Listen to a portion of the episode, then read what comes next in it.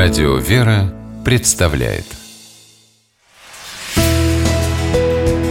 Литературный навигатор Здравствуйте! У микрофона Анна Шапилева. Преподобный Паисий Святогорец, святой, известный и почитаемый во всем православном мире и наш современник, жил во второй половине XX века. Много лет он провел в уединении на святой горе Афон.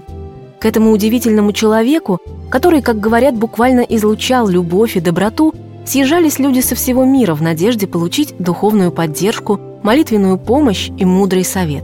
В результате старец Паисий оставил нам всем огромное духовное наследие в виде своих наставлений. Простые, но образные, пронизанные добрым юмором, они помогают понять важные духовные истины, руководствуясь которыми можно изменить свою жизнь. В издательстве «Ковчег» собрали самые яркие высказывания современного афонского святого и выпустили книгу «Алфавит духовный» старца Паисия Святогорца. Такое название было дано книге не случайно.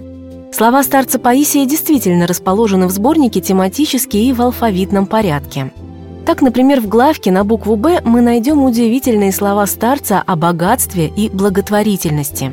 Вот что он говорит. «У человека есть две радости – Первая, когда он получает, и вторая, когда он отдает. Радость, которую ты чувствуешь отдавая, нельзя сравнить с той, которую ты испытываешь, получая что-нибудь. Тот, кто берет, имеет радость человеческую, тот, кто отдает – радость божественную. После таких слов на душе становится светло, легко и спокойно.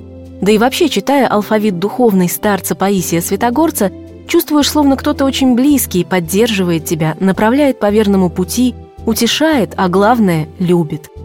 Любовью к Богу и людям наполнены все наставления преподобного Паисия. А их в книге немало.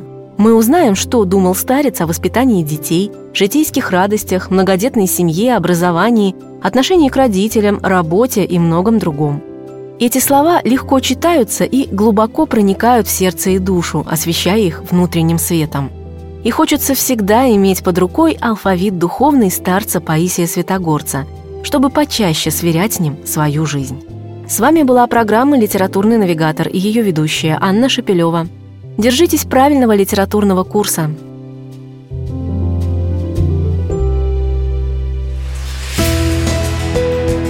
«Литературный навигатор»